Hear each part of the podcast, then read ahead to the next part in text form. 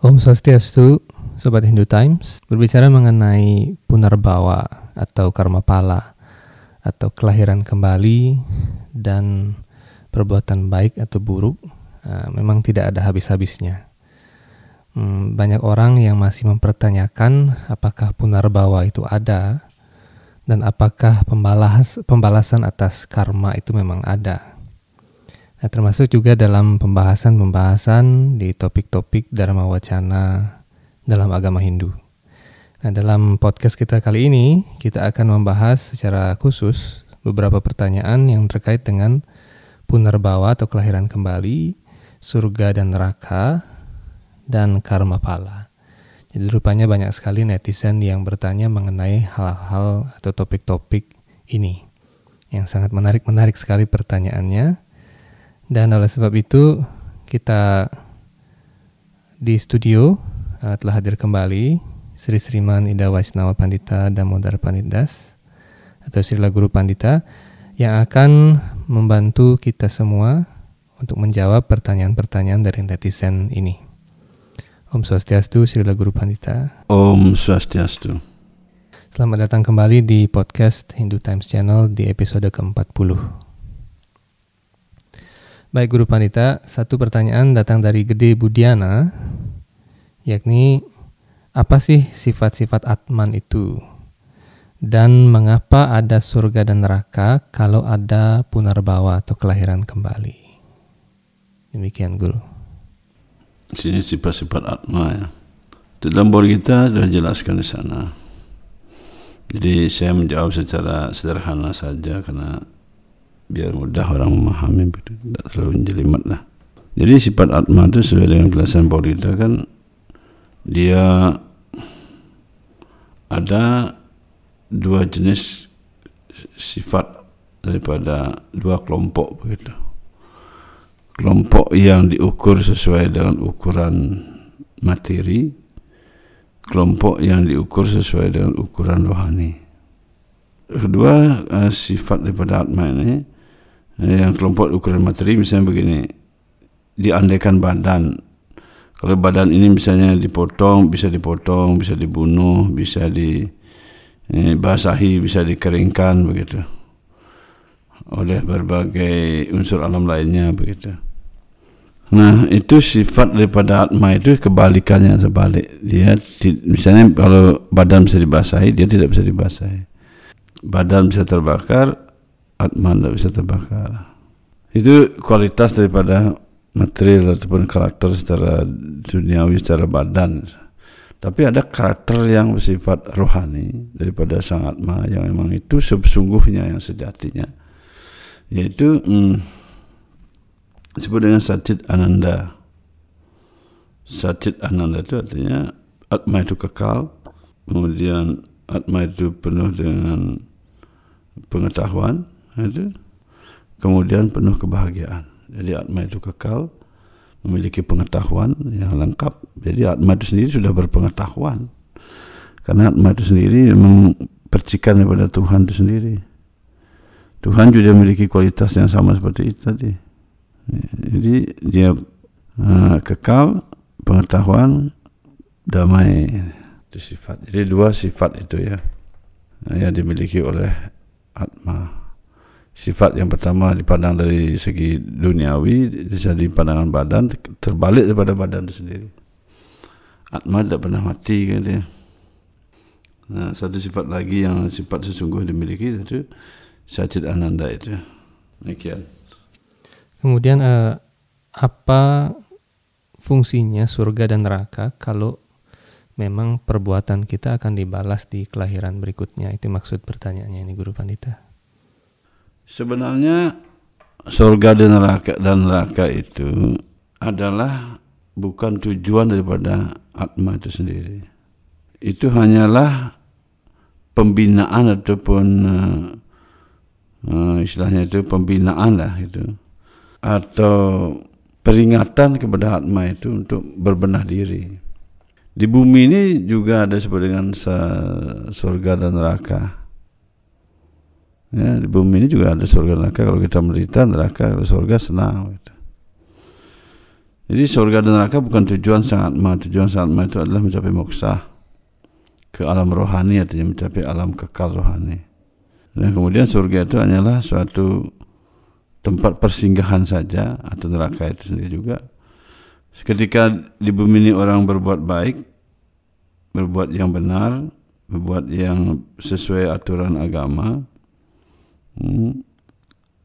dari perbuatan itu belum mencapai kesempurnaan yang dimaksud yaitu kesempurnaan untuk memenuhi syarat mencapai moksa belum sampai targetnya segitu. Kemudian meninggalkan dunia ini diberikanlah dia tempat di surga untuk rileks sisanya. Macam kalau kita naik pesawat itu transit begitu ya kadang-kadang kita transit di suatu negara kita dikasih tempat fasilitas tempat khusus itu Gitu. Sana istirahat kadang-kadang bisa bermalam juga. Pergantian pesawat begitu. Jadi ini tempat bagi orang karena dia sudah berbuat baik dikasih kesempatan di, rileks di surga itu menikmati kebaikan yang dilakukan di bumi ini. Nah kemudian setelah saatnya dia waktunya sesuai dengan harapan di bumi harus kembali lagi ke bumi gitu. Jadi bumi ini sebenarnya tempat hmm, bagi sangat ma itu untuk latihan melatih diri. Ketika pelatihannya ini sudah tamat dan mencapai nilai lulus, maka ketika meninggalkan dunia dia mencapai alam moksa. Gitu. Tapi kalau dia tadi belum mencapai itu target itu, tapi sudah meninggal dunia, karena itu sementara dikasih tempat istirahat di surga. Di surga itu memang khusus tempat nyaman yang enak gitu untuk memang menikmati seperti tamu-tamu dulu datang ke Bali itu hanya untuk menikmati untuk bukan untuk hal yang lain. Kan juga di surga itu begitu kan. Itu surga itu sebenarnya tempat apa namanya itu uh, rumah dinas daripada para dewa itu. Para dewa kan petugas Tuhan. Ketika peleburan nanti para dewa semua naik ke alam moksa. Gitu. Sekarang sebelum masuk peleburan dikasih tempat fasilitas di sana oleh Tuhan. Jadi dengan demikian kita disinggahkan di sana di areal itu. Gitu. Sesaat saja kembali lagi ke bumi. Di neraka juga begitu kan. Ya, karena itu kan, jadi ke surga itu tempat rileks, tempat tempat ber istirahat lah begitu. Kalau para dewa kan juga begitu di sana menikmati. Kalau alam neraka, kalau seandainya orang di bumi ini perbuatannya menyimpang hmm, dari mana apa yang diajarkan dalam agama memiliki sifat-sifat yang tidak baik lah kan begitu mana sifat yang baik itu kan nanti sudah di lapangan sudah tahu terus ya begitu maka ketika dia meninggalkan badan dikirim ke neraka untuk menerima ganjarannya istilahnya apa upah-upah di sana dia terima hukumannya. Yang tujuannya sebenarnya hukuman itu untuk mengurangi beban daripada dosa itu juga. Saat nanti selesai penghukuman di sana waktunya harus turun lagi ke bumi lahir. Mungkin jadi binatang jadi apa. Jadi manusia itu sulit. Orang harus bebaskan dari dosa masuk ke dalam surga sesaat balik turun bumi jadi apa itu melanjutkan lagi begitu. Bagi yang tidak menekuni ajaran Weda itu dengan baik hanya untuk begitu secara umum uh, itu hanya berkecimpung dari baik dan buruk saja. Kalau buruk ya disiksa neraka gitu. itu penyiksaan sana beda sama di sini bumi kalau penyiksaan di bumi itu adalah karena rasa dendam rasa apa misalnya kita sana itu memang kewajiban. Seperti pemerintah menghukum di narapidana itu kan bukan karena rasa benci karena, karena memang uh, bukan juga dendam tapi karena memang tugas harus mengamankan dia kan begitu. Nah itu jadi uh, tidak ada hubungan dengan apa ini kalau masuk surga kalau harus benar bahwa orang surga itu bukan untuk benar bahwa surga adalah tempat sementara transit saja. Kalau kita masuk kalau rohani, alam moksa, baru tidak ada benar bawa lagi. Jangan salah paham. Karena itu bukan sama seperti kita pakai jalan tol begitu. Kita akan menuju tempat kota tertentu. Ketika melewati jalan tol itu kita kan ada rest area. Bensin kita habis ya di sana beli bensin rest area sampai istirahat apa beli sesuatu di sana begitu misalnya. Untuk juga misalnya pinjam toilet dan segala macam. Tempat transit saja tujuannya jadi surga jangan jangan salah paham ketika masuk surga dia akan kekal di sana enggak. Enggak begitu. Itu sudah Weda membenarkan tidak ada lagi yang bisa menyalahkan itu nah itu saya sampaikan oh, iya Guru Pandita dan pertanyaan selanjutnya ini datang dari Bayu Dana apa perbedaan antara atma, jiwatma, roh, dan saudara empat atau nyamepat? Dan ke mana mereka pergi dengan karmanya saat lepas dari badan ini? Dan yang mana yang mengalami punarbawa? Demikian. Coba satu-satu pertanyaan dulu. Yang pertama adalah perbedaan antara atman, jiwatma, roh. Itu sama itu sebenarnya. Bedanya hanya ucapannya aja berbeda.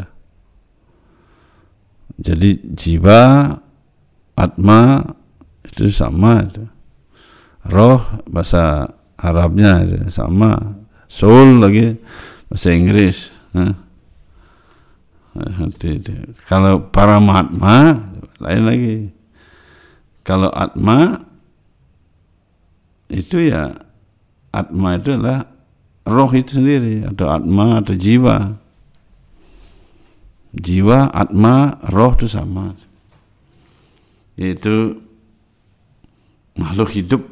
Artinya seperti kita ini itu atma itu yang hidup sebenarnya kadang-kadang kalau dari ilmu materi kan malah hidup itu yang badan ini bilang malah hidup padahal itu kan mati nanti kalau yang malah hidup ya malah yang hidup itulah atma jadi itu kalau perbedaannya ya hanya dari segi huruf saja dan ucapan tidak ada beda. Kalau ditanya para matma, para matma dia roh yang utama. Itu adalah ekspansi Tuhan itu sendiri. Atau inkarnasi Tuhan yang disebut dengan Siroda Kasih Wisnu itu. Jadi Tuhan itu membagi diri menjadi Siroda Kasih Wisnu itu termasuk salah satu daripada uh, nama avatar itu sebut dengan Purusa Watar ya. Jadi itu kalau Paramatma itu adalah Tuhan. Nah, apa lagi saya Kemudian uh, saudara empat itu, guru. Saudara empat itu maksudnya yang ditanya apa? Uh, apakah um, ke mana mereka pergi dan dengan karmanya saat lepas dari badan ini?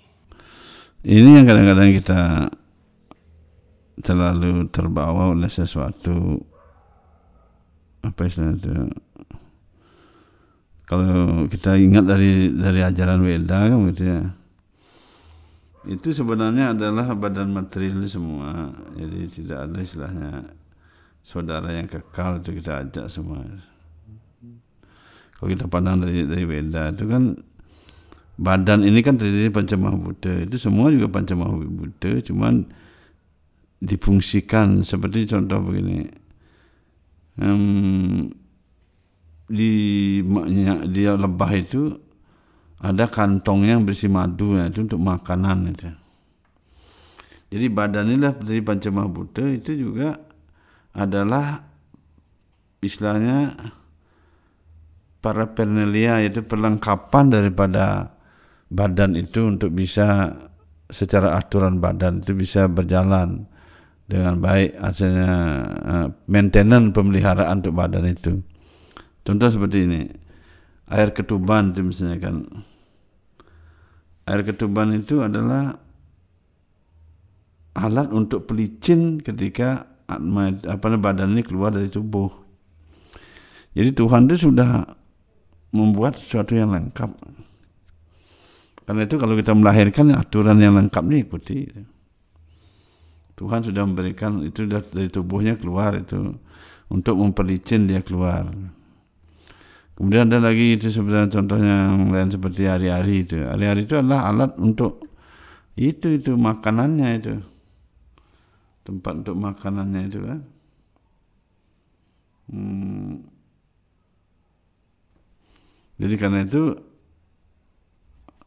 dia untuk bayi itu ketika dia dalam tubuh itu ada semua itu gitu ya. Karena itu secara umum orang mengatakan itu saudara menemani, dia gitu. Tapi itu tidak bukan kepribadian-kepribadian seperti dia harus ada atmanya lagi begitu tidak. Itu hanya sebagai badan pancemah Buddha saja ada perlengkapannya seperti kita mau berangkat ke mana ada perlengkapan ini ini gitu untuk membantu badan itu. Dan kalau dilihat dari kepribadian-kepribadian memang segala sesuatu ada kepribadiannya kan. Tapi kepribadian itu bukan berarti eh, seperti atma yang masuk dalam badan itu tidak. Itu eh, jadi jangan ter ini dengan sesuatu yang istilahnya ya bagaimana begitu. Tapi maksud saya kalau dipandang dari segi ilmu Weda itu itu adalah Weda itu sendiri juga logika. Kalau lihat dari ilmu duniawinya kan memang begitu tuh. Jadi Weda juga menjelaskan hal seperti itu seperti Bauta Purana kan jelaskan sana. Jadi ketika bayi itu apa namanya itu um, sel telur dan sperma itu bertemu, nah pada saat bertemu itu atma sudah masuk. Karena itu tidak ada istilahnya oh sekian bulan baru ini tidak ada dan sebelum itu boleh digugurkan tidak bisa. Begitu bertemu sel telur dengan sperma itu sperma itu sperma itu sudah masuk ke dalam ke dalam kan tempat dari rahim ibu itu untuk ditempatkan. Jadi bertemu itu sudah ada atma masuk. Nah ketika atma itu masuk ke dalam ke dalam ini pertemuan ini kemudian barulah dia akan bisa berkembang eh, membentuk sebuah apa namanya itu tujuan yaitu manusia itu. Karena ada atma barulah dia berkembang gitu Sebelum ada atma belum berkembang. Tapi proses semua proses itu ada kepribadian-kepribadian yang merupakan bagian daripada Tuhan itu untuk untuk membantu itu begitu. Sama seperti kita mau ke evakuasi, kita mau ke belakang ya pagi-pagi begitu. Itu di sana itu ada Tuhan bekerja dalam ekspansi Tuhan dalam ukuran itu kekuatan itu bekerja membantu supaya bisa keluar. Demikian juga ketika makanan itu dicerna oleh lambung itu, di sana juga Tuhan bekerja. Itu jelaskan buat kita kan. Demikian juga kerongkongan ini ketika kita masuk. Semua itu unsur-unsur itu ada kepribadian uh, yang maha kuasa sendiri dalam ekspansinya untuk mengatur eh, petugas-petugas yang mengatur yang merupakan bagian daripada Tuhan. Demikian juga seperti tadi yang dikatakan tadi air ketuban, hari-hari dan sebagainya ada empat begitu itu adalah ada kepribadian yang ditugaskan untuk menjaga itu mengatur itu. Hmm, jadi seperti orang di dokter itu kan operasi misalnya itu kan ada yang ini ini tugas itu juga begitu. Tapi beda dengan badan manusia itu yang sudah dimasuki atma itu tidak dimasuki oleh atma. Begitu. Makanya ketika keluar selesai sudah selesai urusannya. Hari-hari tanam ini semua begitu aja tidak ada istilahnya lagi dia ikut karena eh, dia beristilah pada manusia itu tidak atau jadi apa dia berikut ke mana begitu. Kadang-kadang saya waktu kecil mendengar cita-cita kan kalau orang meninggal nanti lewat nanti dijaga oleh saudara empat gitu, gitu. kalau dari pandang beda yang saya baca selama ini eh, mudah-mudahan juga nama kita juga terbatas ya dalam artian beda yang dari pandang beda itu tidak mengatur hal itu. Artinya tidak tidak dijuruskan ke itu. Karena itu bukan makhluk hidup seperti itu hanya itu alat membantu pada badan itu sendiri. Bukan dia punya atma lagi di sana tidak. Itu itu selesai terbuang itu nah, itu makanya kalau kita lihat kan orang-orang yang di ya bukan kita lah di Eropa misalnya gitu hari-harinya selesai itu dia buang aja ke laut begitu dimakan ikan selesai deh urusannya. Kalau kita kan di Hindu sudah dibalikan kita perteke itu kita istilahnya dikasih sehari-hari kan kita upacarai si macam-macam kan ya. ya gini gitu semua dibersihkan. Ya itu hal-hal yang wajar saja karena itu ada rasa di sana kan. Tapi di negara-negara tertentu saya membaca begitu dibuang aja begitu dia. Ya selesai urusannya. Padahal nantinya dia juga secara duniawi sudah yang karma berjalan jadi presiden jadi presiden begitu. Kalau kita kan budayanya beda ya beda lagi kan kita ikuti. Itu kan dari segi pandangan tapi dari beda sendiri yang menjelaskan bahwa itu hanyalah suatu alat pembantu daripada badan itu sendiri jadi panca mahabhuta juga itu begitu. Cuman dia tidak dimasuki oleh atma. Untuk hidup untuk untuk memberikan atma itu sebagai energinya untuk memberikan kekuatan untuk bisa badan ini bergerak begitu. Itu tidak itu tidak tergolong itu di sana. Demikian. Ya pertanyaan selanjutnya guru ada dari Pan Badran yakni apakah agama Hindu mengenal penghapusan dosa oh iya jadi pasti itu agama Hindu itu kan berdasarkan Weda Hindu kan Weda dasarnya begitu. Jadi di Weda itu sendiri jelaskan banyak sekali. Contoh, contoh aja dalam Bhagavad Gita kan jelaskan pada 1866 sana. Sarwa dalam peritaja mau ekang sarang raja ahang tuang sa pipu musai sami masuk caha. Tinggalkan segala dharma dan hanya menyerahkan diri kepadaku. Aku bebaskan engkau dari segala reaksi dosa. Kan jelas. Banyak lagi belas daripada yang lain. Itu memang ajaran agama kan tujuan untuk menuntun kita supaya kita bisa menyisikan diri dari perbuatan yang berdosa supaya kita benar-benar bersih eh, mencapai alam rohani. Sedangkan untuk masuk surga saja itu harus tergolong orang tidak berdosa walaupun belum sempurna tapi tergolong dia sudah dianggap tidak berdosa baru boleh masuk surga. Nah kalau masuk alam rohani murni dia benar-benar bersih. Itu. Penebusan dosa kan banyak. Karena dikatakan buat kita tinggalkan segala dharma hanya menyerahkan daripada aku kan begitu Tuhan bersabda jadi kita sekarang masing-masing keyakinan yang kita miliki di dalam Hindu itu kita memuja Tuhan kan begitu. Seperti buat kita mengatakan jalan mana saja yang tempuh akan ku terima kan misalnya begitu. Jadi sekarang mana keyakinannya tentang Tuhan yang dimaksud? Eh, Tuhan Maha Kuasa Maha segalanya yaitu kalau kita serahkan diri kita dengan benar kepada beliau yang kita yakini maka proses penebusan dosa itu sudah berjalan begitu jadi di Hindu itu kalau tidak ada penebusan dosa lalu apa fungsi beragama? Apakah beragama mengatur orang untuk hidup duniawi ini gini gini gini begitu? Tidak begitu. Agama sesungguhnya yang utamanya mengatur menuju hubungan keinsafan kita kepada Tuhan. Karena itulah proses pracita atau penyucian dari dosa itu berlangsung. Berbagai kegiatan kita yang kita lakukan selama ini. Ritual-ritual yang kita maksud itu sebenarnya untuk penebusan dosa gitu. Tapi kadang-kadang kita salah memahaminya.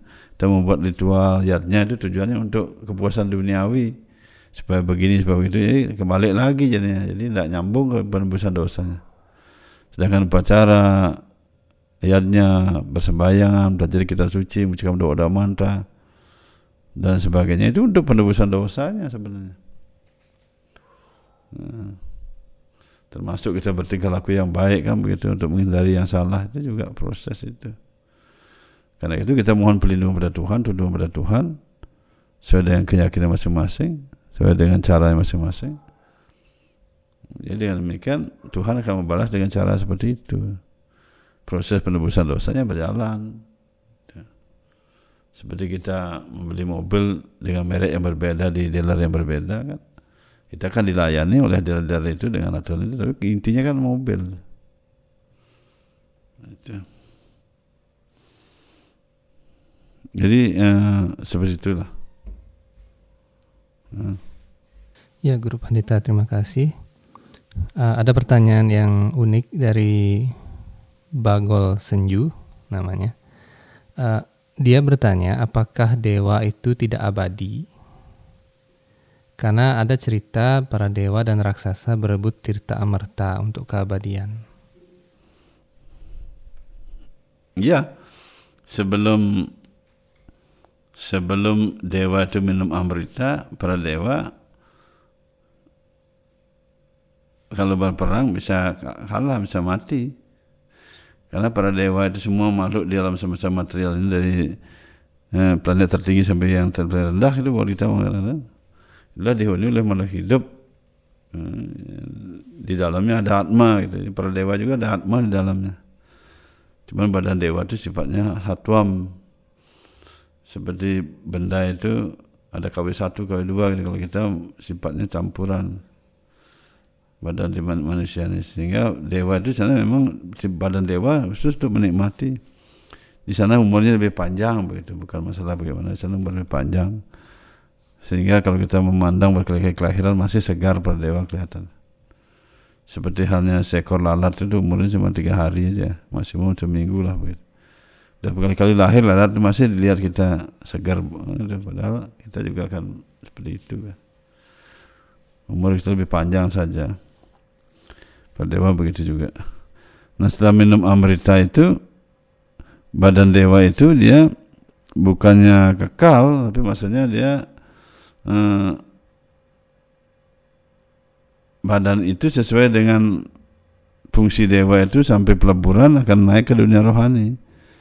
Nanti dari ketika naik ke dunia rohani baru badan yang maksud badan dewa itu akan dilepas mendapat badan rohani gitu. Jadi sebelum itu ya dia sekarang karena minum amrita ya tetap itu. Jadi kalau perang pun enggak ya, apa-apa seperti orang pakai kekabalan itu misalnya kalau dia perang kan luka-luka dia gitu istilah bukan amrita dia untuk kekal sampai ini gitu enggak itu artinya memang para dewa itu pada akhirnya tidak melalui proses apa pun kecuali setelah peleburan sudah naik ke alam muksah itu. Tapi ter terhitung bahwa badan badan dewa itu juga harus ditinggalkan dengan caranya di sana itu. Begitu dengan cara yang di surga itu. Jadi yang berita itu sebenarnya hanyalah untuk memberikan bantuan pada dewa supaya dewa itu kembal juga gitu. Kena senjata musuh nak apa-apa. Kalau dulu kan luka juga para dewa itu. Bahkan mati juga kan itu meninggal. Ada ceritanya seperti ketika ini juga ini bukan berperang sama bersama Asura lah. Kalau itu sudah banyak contoh. Ini ketika memotong gunung apa itu Mandara itu itu gunung logam itu kan itu dipotong oleh para dewa untuk maksudnya untuk membantu mengocok lautan susu itu. Jadi saking beratnya gunung itu angkat oleh para dewa semua gunung itu lepas dari dari apa dari tahan dari kekuatan para dewa untuk menahan itu akhirnya para dewa itu sendiri tertindih gunung itu. Sehingga para dewa pada hancur di sana kan mati banyak itu. Demikian. Nah, akhirnya Sri Wisnu datang kan untuk menghidupkannya kembali.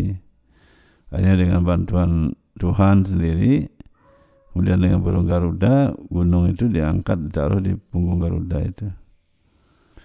Itu salah satu contohnya Dewa juga akan mengakhiri maksudnya itu terluka juga meninggal juga gitu. Cuma karena kuasa di sana lebih sifatnya satuam jadi pendekat dengan Tuhan dengan apa pun lebih ini badan itu lebih bagus lah begitu.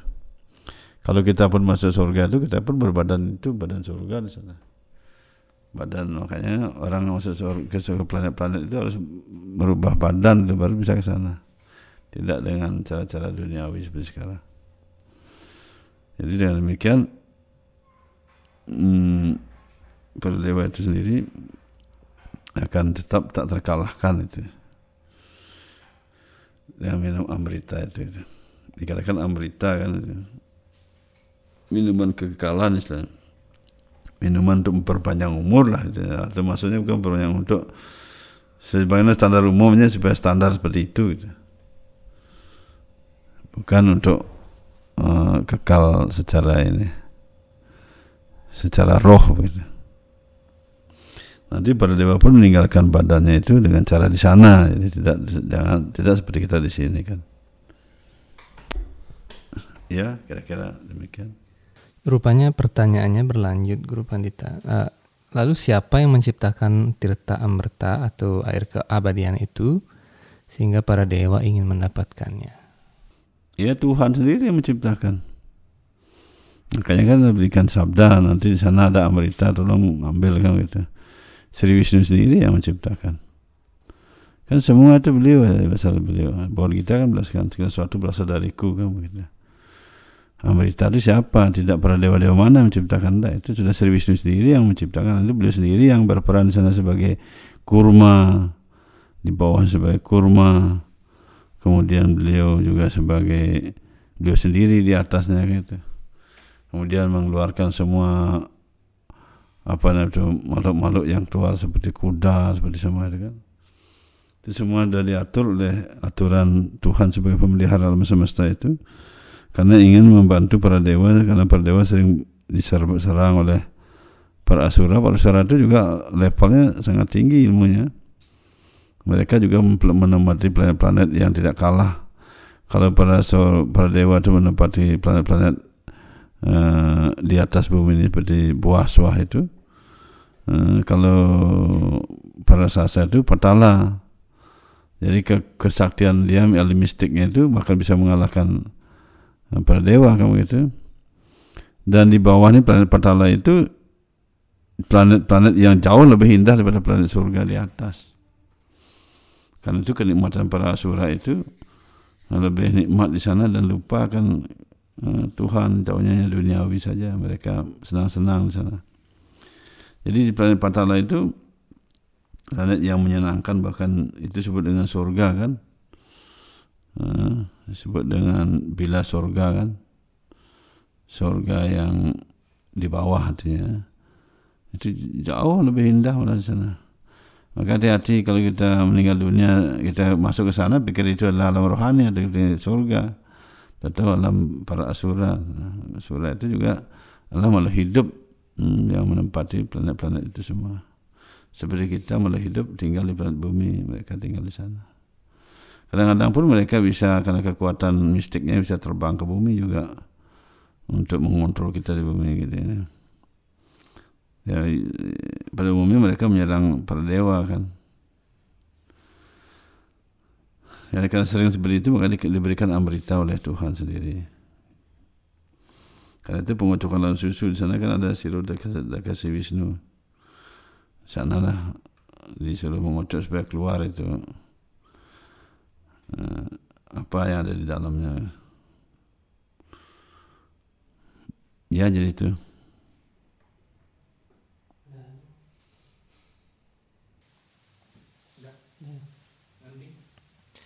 Ya, terima kasih Guru Pandita. Demikian beberapa pertanyaan mengenai surga, neraka, uh, kemudian kelahiran kembali dan juga karma pala. Semoga dapat uh, membantu para netizen yang bertanya. Terima kasih Guru Pandita telah berkarunia untuk memberikan jawaban kepada para uh, netizen Hindu Times Channel. Kita akan berjumpa lagi dalam episode podcast selanjutnya dengan topik-topik pembahasan dan pertanyaan yang juga tidak kalah menariknya. Uh, untuk podcast kali ini kita akan tutup dengan para masanti. Om, Om Santi Santi Santi, Santi. Om.